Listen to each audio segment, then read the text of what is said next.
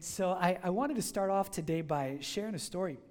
So I, I don't know, many of you probably don't know, but I spent some time in Africa uh, some years ago, and I was there for about a month. I was with a team of about eight or nine, actually, it was about 11 people, and um, we had we were in West Africa, and I was we were we were working really long hours, about 18-hour days, and we were there. We were traveling all over the country, um, and towards the end of our trip, it was about a month-long trip, and towards the end of the trip, I, I go to our translator, our, our contact. Sorry, not our translator, our contact. I say, hey, um, do you mind? I, I was the leader of the team, and uh, hey, do you mind if we just take like one day off? We've been working straight 30 days, almost 30 days, and do you mind right before we're heading back to the States really soon? Do you mind if we just take one day and just have it off? And so he was like, no, sure, sure, no problem. And he didn't really speak very good English. He spoke more French, and their language in West in, in Ghana, where I was at, is Twi. They speak more Twi than and, and French than than English. But there I am trying to communicate. And, and, and so, yeah, yeah, no problem. And I said, hey, you know, you know, we're, we're, we're only here for a few more days. We don't know when we'll be back to Africa. Is there anything you could show us that would be like awesome? And he's like, oh, yes. How about a giraffe farm? And I was like, a giraffe farm? Have you guys ever heard of a giraffe farm? I've never heard of a giraffe. I'm like, that would be awesome. A giraffe farm. That sounds great. I go back and I tell the team. Well, actually, I told another leader, I said, listen, let's not tell the team. Let's like make it a surprise. Just tell them, bring your cameras and get ready. It's going to be awesome. But I did tell the team leader, the other team leader there, what we were going to do. All right, cool, cool. So we all squeezed into, at that, mo- at that time, we were using this really, really tight transportation, kind of like what a jitney is here in Miami. If you know what a jitney is, in, Little Haiti, they have these like vehicles. They squeeze as many people as you can in like these small vans. We were in one of those for the whole month. And, and so all the seats were full. The last row was full. And so me and another team member were actually in the back part where there's no seat. It's just the door that lifts up, and then that's it, that little space in between the, the back seat and the door. Not even to put luggage, you can't put anything back there. That's for me and him. We're like squeezed, but hey, we're going to giraffe farm. We were so excited after a long day of work and a long month of work. And so we're there squeezed in, and you can hear the bustle on the team because they're really excited. They have their cameras and everything. And, and some of them are saying, oh, Is that an elephant over there? I mean, we're in Africa, right? What do you think when you think about Africa? Safari, and you know, and so we're, we're oh, is that an elephant over there? Oh my gosh, is that an elephant? And we, you know, is that a white elephant? And as we would get closer, it was a two hour ride. As we get closer, we're like, Oh no, that's an elephant. That's, that's a cloud. Oh, that's a cloud. Okay, they were just so excited to see anything they could. And, uh, and so we, we, we get closer, and I see that we turn into we slow down and, and by the way it's not like paved roads right i mean this is like dirt roads bumping bumping it, it was it was pretty rough but after that we, we slow down and we pull into this area and i see a sign that says edgera farms we turn in i'm like all right we get out and i'm all like you know cramped up squeezed in there so oh where are we and so the contact is really excited here we are and i'm looking around and i'm like where are we? like, I don't see anything here. And, and, and, so he's really excited. Look, look, look. And, and he starts showing us some, some like rusted out American equipment, like farming equipment, like John Deere's, but like the color of rust. Everything had been an abandoned farm with rusted out American equipment. John Deere and I don't know, these other, I'm not a farmer, but all that farming equipment. And nobody's there. And he's like really excited. He's like, come take picture. I'm like, wait, wait, wait I thought you said we were going to a giraffe farm. and he's like, Yes, you're here. I said, Where are the giraffes? He's like, No, no, you're here. And then he showed me the sign. It said, Edgera Farms. a giraffe farm. I was like, No. So we're in a series that we're talking uh, about. The title of our series is Disappointment.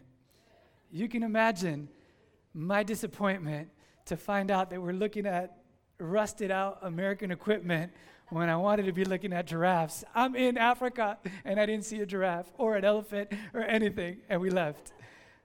Major disappointment. So, we're in a mini series today. We finished a, a long nine part series. Today, we're, we're, we're, we're wrapping up a two part series on disappointment. Last week, we talked about what happens when others disappoint us. You guys ever been disappointed by other people? Yeah, I know I have. Today, we're not just talking about when others disappoint us. Today, we're talking about when God disappoints us, when we feel like God has disappointed us, what do we do? Have you ever felt like that? I know I have. I know I have prayed before and I am in a situation I didn't I guess disappointment kind of means like when you when you're expecting something and you get something far worse, right? That's like disappointment, right? You you didn't get what you were expecting. And and I know I have felt like that many times when I have prayed. God, why am I here? Why is this happening to me? And all I hear is crickets. Silence I'm like, hey, I mean, I know you're busy up there and everything, running the whole world, but hey, what are you doing? Where are you? Because this is not turning out the way I thought it was supposed to turn out. You ever been disappointed like that? I don't know everybody's story here today that's here, but I do know some of your stories. And I, I know that some of us are facing some major disappointment today. Some of us are facing some disappointments uh, in our marriages. Not what we expected, not what we were praying for. And we're asking, Where are you, God? Where is God in this situation, in this life? I, I don't see you, God. Where are you? Did everybody find Hebrews 13, verse 5? Let's, let's look at that together. Hebrews 13, 5. It says here, and it's going to come up on the big screen behind me if you didn't get a chance to find it. It says, I will never leave you and I will never forsake you. This is God talking, and this is a promise from God. I will never leave you and I will never forsake you. God is saying, hey, no matter what you are going through, however traumatic your situation is, I will never leave you and I will never forsake you. Huh, okay. But how about when we're dealing with disappointments? Where's God in that? We're going to look at that today. And we're going to look, start off by looking at a guy's life in the Bible named Joseph not Joseph, Mary, and Jesus. That's next month, Christmas time. We're looking at another Joseph from the first book in the Bible, in the book of Genesis. The Joseph, and you may have known about the Technicolor dream coat. We're going to look at that guy, Joseph, right? In the beginning of the Bible, the fir- first book. And we're going to look at this guy's life. You know, Joseph was the youngest of 11 brothers, eh, brothers, 11, the youngest. And he was the father's favorite, absolute favorite, loved by his father. His father would buy him little trinkets and toys and, and give him stuff, and his other brothers would just look on in jealousy. And he kind of knew that he was the favorite, and so he would walk around as he was the favorite. And his brothers got sick of it. They got tired of looking at their younger brother who was always treated differently and favorite than them. And so they conspired and they took him and they threw him in a well, in a pit. And they threw him in this pit, in this well, and they were trying to decide what to do once they had him in this pit. Some of them said, let's kill him. One of them said, hey, why there's some slave traders coming around. Why don't we sell him into slavery. And so that's what happens to Joseph. He gets sold into slavery, and he's there after he gets sold into slavery. He gets sold again. It's like a big old meat market, right? They got all the, the slaves up there, and who's bidding? And one of the richest guys in Egypt actually purchases Joseph. And quickly realizes this rich guy that Joseph is kind of special, has some potential to him. And he gives him a little bit of responsibility, and Joseph completes the responsibility with flying colors. And the rich guy's like, Well, I'm going to give him a little more, and gives him a little more. And, and he, again, fulfills the responsibilities. And so the rich man decides, Well, I'm going to just kind of promote him. And, and so he does and gives him more respect. And he, he, again, shows how good he is and the potential he has. And, and so this rich man gives him more responsibility and more promotion and more promotion and more promotion. And so Joseph, although he's a slave, he doesn't look like a slave or talk like a slave. He actually looks like an Egyptian and walks like an Egyptian, right? And he's in the palace, he's, he's living a really nice, luxurious life. And and he's he's you know he's living probably better than the re- you know 99% of the other inhabitants in Egypt at the time, but he's still a slave. But he's having a high, I mean, filet mignon, imagine it. As often as he wants, in the pools, in the gardens, He's having the time of his life. I mean, he's going to have some friends over. They're going to have a party. He just picks up the phone and calls Drake. Hey, Drake, what are you doing? Can you in future come over and sing some songs for us? I mean, it's not a big deal, right? Right? And so for him, it was just who he was. He was living the high life, but he was still a slave. And so that's what's happening in this part of his life. But then there's also this side of his life, which is um, the rich man's wife who's noticing Joe, the biceps on Joe. Wow, Joe's looking kind of good. And so she starts flirting with Joe and starts coming on to Joe. And Joe's not responding. She grabs Joe and he's like, Let me leave me alone. And she grabs Joe again, leave me alone. And finally she grabs Joe really tightly and he wrestles his way from her and she still has his shirt. And he looks at her, shirtless now, and says, I can't do this. I can't do this to my boss, your husband, and I can't, better than that, I can't do this to God. And so he leaves, but she still has his shirt. And so she starts to feel rejected. What? I can't believe the audacity of that slave. And so she calls the police. I mean, if you've been seeing Billions, anybody been watching the TV show?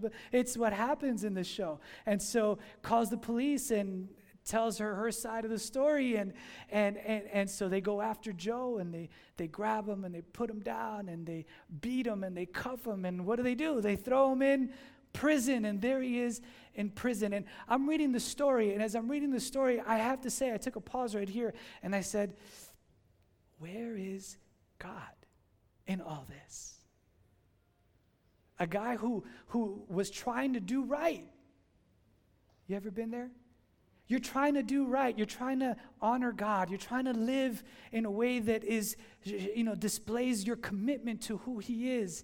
And yet, it doesn't get better for him. It gets horribly, terribly worse. In prison. That's almost as bad as it can get. He's in prison. Where is God? Well, let's, let's read the story here. Where is God. In Genesis 39, the story keeps going, and this is where we learn where God is.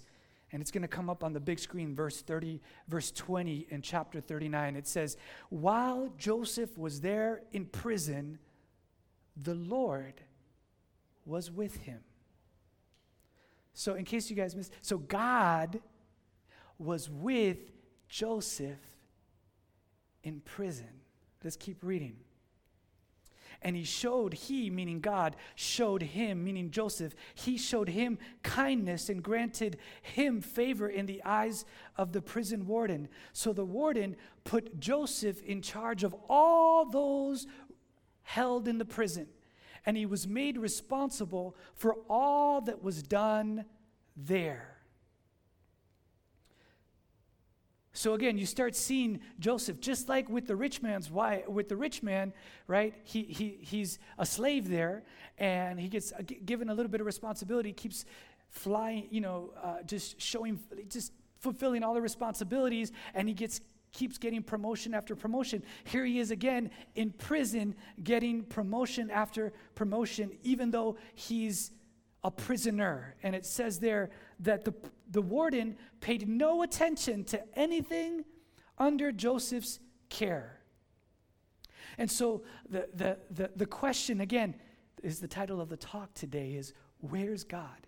The answer is right here in this verse. Let's, let's look at it there. The verse says, uh, here we go, because the Lord was with Joseph. So I would love for my DV family, that's all of you, to say this with me. You ready?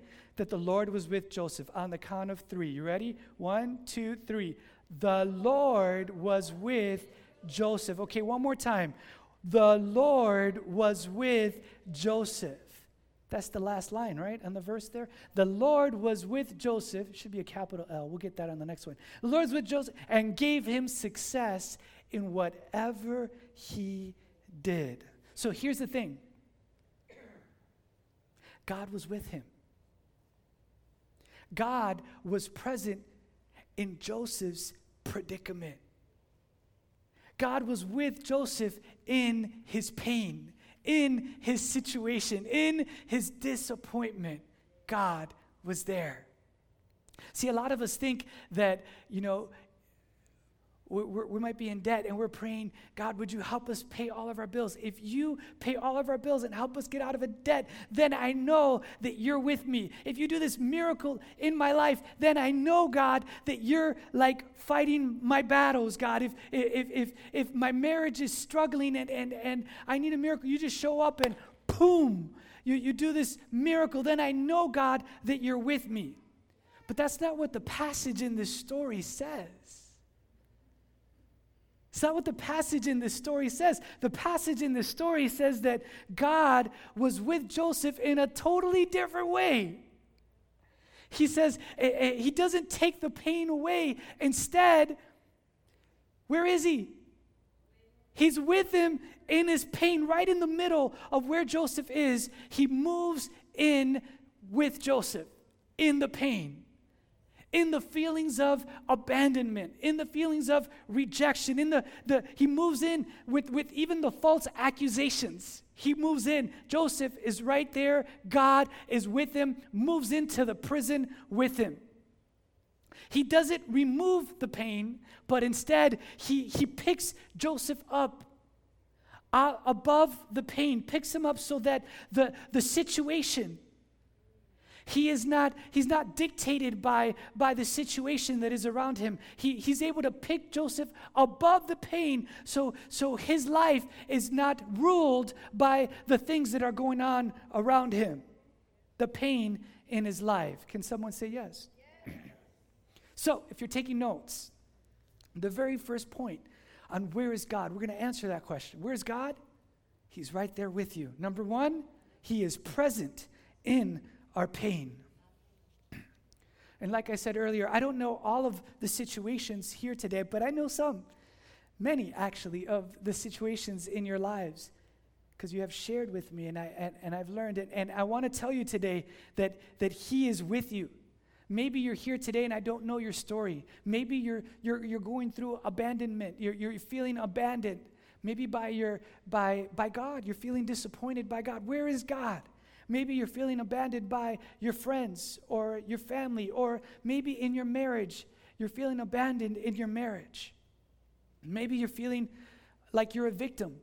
You're, you're a victim of gossip. People are always talking bad about you.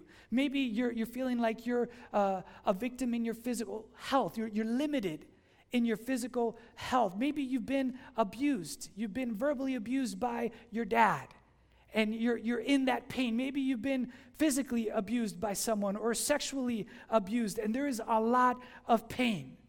There's a lot of disappointment. I want you to know today that God is present in your pain. It may seem like He's silent. It may seem like he is not there, but he is. I want us to re- I want to remind us what that first verse we read in Hebrews 13 5, it says, I will never leave you and I will never forsake you. God is present in our pain. And so, what happens to our boy Joseph? Let's look at his story. So, Joseph is here in prison, and what happens? The president of Egypt, the Pharaoh, comes and visits Joseph in prison says, Hey, Joe, I hear you can interpret dreams. And Joe's like, I can't. He said, No, no, I hear you can interpret dreams. I have a dream. He said, I, I can't, but my God can. Tell me your dream, and I'll talk to God, and I'll see what I got, see what He says, and I'll let you know. And so the, the, the president of Egypt tells him his dream, and Joseph says, All right, I, I know what it is. He says, You're going to have seven years of prosperity, seven years of bling, seven years of good stuff happening.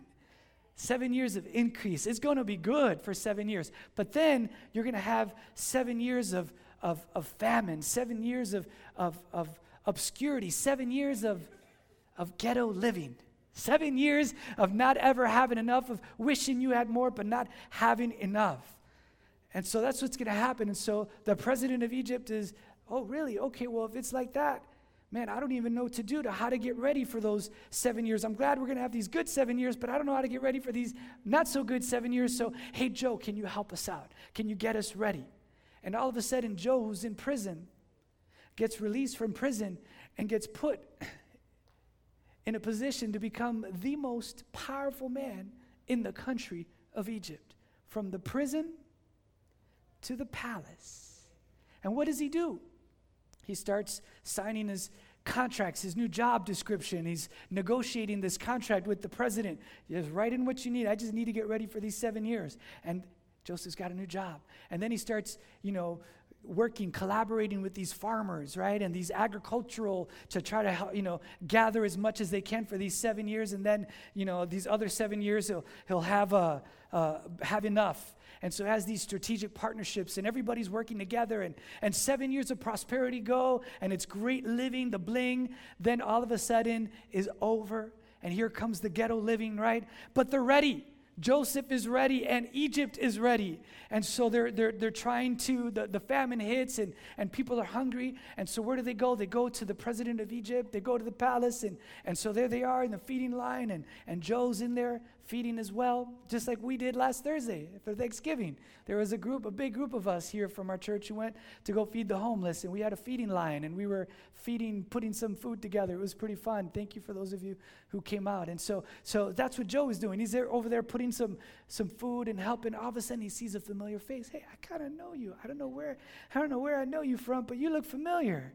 And the guy goes and he's putting more food on. He says, Man, I know you too. I know both of you guys. You guys both look familiar. I don't know where, but you guys look familiar. Anyways, the next guy goes, Wait a second. I know these guys. These three guys, they all look familiar. I've seen these guys somewhere, but I can't put my. F- I know who these guys are. And the next one, and the next one, and the next. These are my brothers who sold me out 13 years ago and put me into slavery. I know who these guys are, but they don't recognize him. And so he starts talking to them and he's, and he's just, hey, so you guys look like your family. You guys family? Yeah, we're family. How many of you guys are there? Oh, well, we were 11. Oh, really? What, what, really? Your mom and dad still alive? Yeah, yeah. Your dad's alive? Yeah, your dad's alive. Okay, good. You said you were 11. What happened? Oh, well, we lost one. Oh, really? What happened? Oh, a pack of wolves came and ate them. Joe's like, oh, that's the story we're telling everybody now, huh? A pack of wolves. Okay. And he looks at the brothers and he says, hey, you guys go to that room over here. Go to this room over here. And they know who he is powerful man in charge. They know who he is, and they're like, wow, if he says to go over there, we're going to go. So he goes, they go over there, and he goes into the scriptures say his inner chamber, and he just falls to his knees and starts to weep. This is a powerful passage. If you guys get a chance to read it, it, it, it always fills me with a lot of emotion. And so he's there and he's praying and he's crying and he's not sure what to do because these guys were responsible for a lot of the disappointment that he's had in his life. And so he's there, and let's pick up the story in Genesis chapter 50. It says, His brothers came and threw themselves down before him. So he leaves his inner chamber. He calls the guys over and he tells them who he is. He says, Hey, you guys, I'm your brother. The one that you thought, the one that you said, ain't no wolves. You know, it's me. It's Joseph. I'm here. And the brothers are freaking out. They're not sure what to do. I just want to say, I probably wouldn't be able to be Joseph at this point. If I look at them, I see them, and I see that they're wanting something from me after everything that I don't know if I could be Joseph. What Joseph did, I don't know if I could do that. I don't know if I could be what Joseph did. I mean, just, yeah, come over. I'm going to tell you who I am. I'm Joseph. And the brothers are scared. They don't know what they think they're going to die. They, they're going to be slaves. Look at what the scripture says. His brothers came and threw themselves down before him. And they said, We are your slaves. I just want to say, I'd be thinking, you darn right you are my slaves. You're going to be my slaves right now. But he says, Joseph said to them, and this is awesome right here. He says, Don't be afraid. Am I in the place of God? He says, right? You intended to harm me, but God intended it for good to accomplish what is now being done the saving of many lives. Basically, Joseph's looking at them and he's saying, Look, look, get up, get up, get up. You're on your knees slobbering and crying. Just get up, get up, get up. I'm not God. I'm not God. All right? What, what you guys meant to do harm for me, God meant it for good. He turned it all around. Let's look at what the scripture says there. I'll read it again. It says, what, what you intended to harm me, but God intended it for good to accomplish what is now being done, the saving of many lives. And so the point here, number one, is that God is present in your pain. Number two is that there is a purpose for our pain. See, you meant to harm me, but God worked it all out for me. God had a purpose in Joseph's pain. And I want you to just think this through with me, if you would, please. See, if, if the brothers hadn't thrown him into the pit, I'm hearing a little echo. Do you hear that, Kaylee? I'm hearing a little echo as I'm talking. Um, and so the brothers hadn't thrown him into the pit, right? Then he would have never been sold into slavery. And then if he wasn't sold into slavery, then he would have never ended up as the rich man's slave. And then if he wouldn't have ended up as the rich man's slave, he wouldn't have gone into prison. And then the president of Egypt would have never gone to meet him. And then he would have never become the strongest, most powerful man in the country. Then he would have never been able to help so many people. He wouldn't have never been able to help his brothers. Their, their salvation wouldn't have been, been able to feed the, them. It, it was all had a purpose. You guys see that? They all, it all had a purpose. It's, it, it, you might be here and you might say, well, I, but I don't see the purpose in my pain. Even though God had orchestrated all of this for Joseph, I don't see how it makes any sense for me. The things that I've gone through are so traumatic. Even right now, I can't see what purpose could there be. I want to draw your attention to a scripture passage in the book of Romans, chapter 8, verse 28. And it says that God works all things for good for those that love him and are called to his purpose. Listen, Doral Vineyard family, I, I want you to know that God has a purpose in our pain. I want you to know that when God created you, He created you with a divine purpose. It wasn't just so you would exist, go to work, come home, go to sleep, wake up, exist, go to work. Come, no, there is a higher purpose for your call, for your life. God has a purpose for you. It's a God-sized purpose for you. It's big. And it's going to take all of the pain that you've experienced. It's going to take all of the suffering, all of the trauma in your life, and He's going to turn it all around for good because there's a purpose in your pain. God never wastes a hurt. Right now, I want you to meet a young lady who has impacted my life. She is part of our Doral Vineyard Church. And she's someone that understands what it means to have a purpose in her pain. So, Samara, would you come on up and share with us for a few moments? I'm looking for your mic. Yeah, you can give her a hand.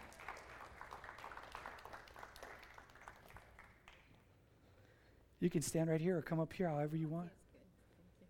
Um, just recently, I felt probably for the first time, I was a little bit it it it hurts me to say that I was angry at God, but um, just a little bit. It didn't last long, um, but I was a little disappointed. I felt disappointment because because I might not be where I I wanted to be. You know, sometimes you make all these plans and have all these ideas for your life. Um, um, getting to that age, I'm still young, but I'm getting to that age that wow, I there's so much that I still want to do, or I wanted to have more kids, I want to get married, all those things, and it uh, the disappointment comes upon you. Um, but I wanted to share to share some hope. Um, when I was 25 years old, I got pregnant. Um, I wasn't married, and my son's father, he was six years younger than me, so he was 19. So just with that, I, I felt like I was ruining his life.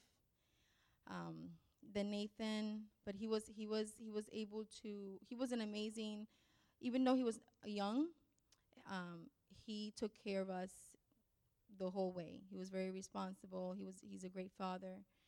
Um, so when Nathan was born, uh, he was born 37 weeks. And all, all through my pregnancy, everything was fine. Then 30 minutes after Nathan was born, a doctor, the pediatrician from the hospital, came to, came to us. I was still a little bit on the influence of the epidural. Um, so I was a little bit out of it. But the doctor said that your son may have um, some characteristics of a child with Down syndrome. I didn't know much about Down syndrome. The only thing is what was that they were they were very loving, lo- very loving and affectionate. But I didn't know much about kids with Down syndrome. Um, that was when he was born. He actually has to stay had to stay long in the hospital because he was born jaundice, so he was a little bit yellow. So he needed to stay four days extra. Um, they had to they have to give him like the the ultralights. That's why he has his eyes covered. That was extremely hard.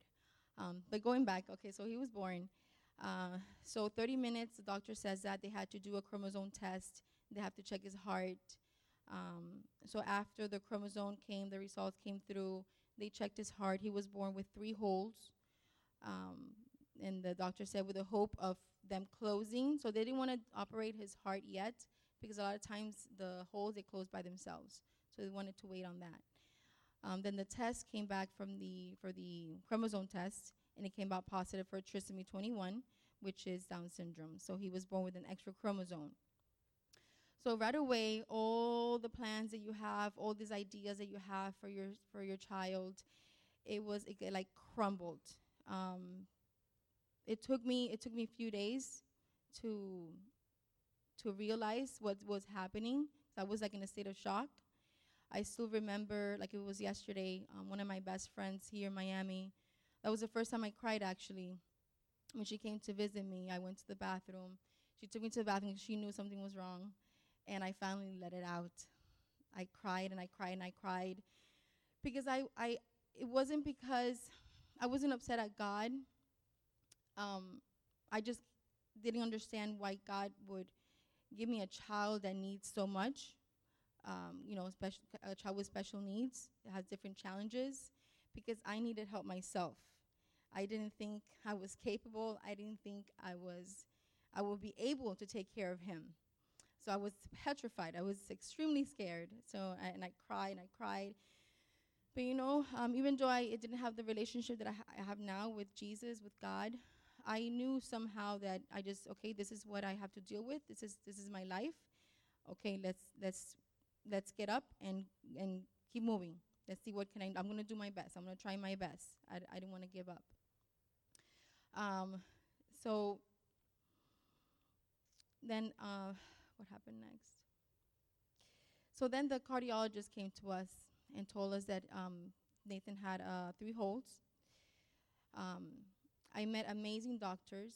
One thing that I'm so grateful to God is the the doctors that He has sent for Nathan. The my my friends have been such a, a strong um, strong people in my life that have given me so much um, strength and courage and refuge. My family, I'm so grateful to my family. I could not do it without them. Um, they gave me so much support after Nathan was born, um, giving me information about kids with Down syndrome, a lot of resource. I got a lot of resource. Um, so I, I, I, I'm so grateful for that. So what I'm trying to say is there's so much hope. God has given me so much so much grace, so much mercy. And I have that hope because because I know him, because we have him in our life. I know that that I'm not where I want to be. I know that Nathan is not where he he should he could be. But I still have hope. Something that I cannot let go of, especially now more than ever. Now that I, I know of his grace, love, and mercy, I cannot let go of God because he is all that I have. He is all that I have. You know, through life, you go through so many disappointments. Um, I remember every time when, when Nathan went to school and all those tests and all those evaluations, I cried every single time because of the scores, because of the numbers. Um, and then I, I, started to compare him with other kids, even with kids with Down syndrome. I started comparing. And, you know, God was trying to tell me, don't do that. You know, and every single time I felt hopeless or I felt alone, being a single mother, he somehow he showed me through a song, through Nathan, he showed me you're not alone. You will never be alone because we we are we are I am there with you. I'm with Nathan. And I'm just I've just been so overwhelmed through my journey with Nathan has been I truly believe that God has blessed me with this child and I don't know what I did. There was one day he he he Nathan got sick and he pinned me down. He's very strong. I'm sure a lot of you have, have noticed that when he hugs you. He pinned me down and I just stared at his eyes. And I just felt so much overwhelming and so much um, joy and, and sadness because I just couldn't. I, I asked God, wow, like, what did I do? What must I have done to deserve such an amazing gift, such an amazing son? I didn't do anything. I didn't deserve Nathan. I sure didn't. But still, God blessed me with him. He chose me for a reason. You know, sometimes we we lose track and we lose focus of that. We there's nothing impossible for God. And anything that's meant for bad, God can turn it around. And I believe that's what he did with me. I was lost. I was full of sin. I didn't deserve anything good, but yet God has turned things around. And by being letting Him, letting Him just do what you want, you know, break me, use me, mold me. Because we are all a work in progress, right? It's a daily thing. It's it's not one day to another. It's I mean, it's been Nathan's 12 now. But I just I just I just want to share that that with you that we have this hope. I have this hope that and I will not let go of God. I will not let go of Jesus because I know that He knows what is best for Nathan. He knows what is best for me. So even if it's on days that I feel like I'm hanging on by a thread, I still hold on to God because I know that what He has for us is good, is good and it's worth it. And, and it's so just keep holding on. I don't know what you're going through in your life, but just keep holding on to God because He's not going to let go of you ever, ever, ever, ever. so thank you so much.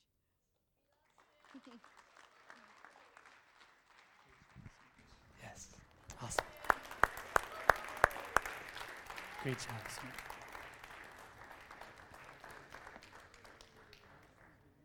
Yeah, isn't that awesome? that it was, a lot of times we think that, you know, it just it has to come out a certain way.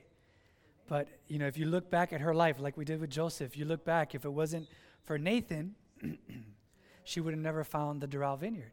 She would have never got saved. She would never have been the children's director at our church, loving my kids, loving your kids. She would have never been able to do that. And so we look at her life and we see how God had been orchestrating everything from the beginning. And I, I just believe that some of you here today, because of her story, you're going to put your trust in God. Because of what God did in her life, he, you know, it's a miracle and it's it's it's a beautiful thing and God wants to do the same in your life. So would you bow your heads today? I want to pray for us. And I want you to remember that, that God has there's a God sized purpose for your life. And in the middle of your pain, God has a God sized purpose in it.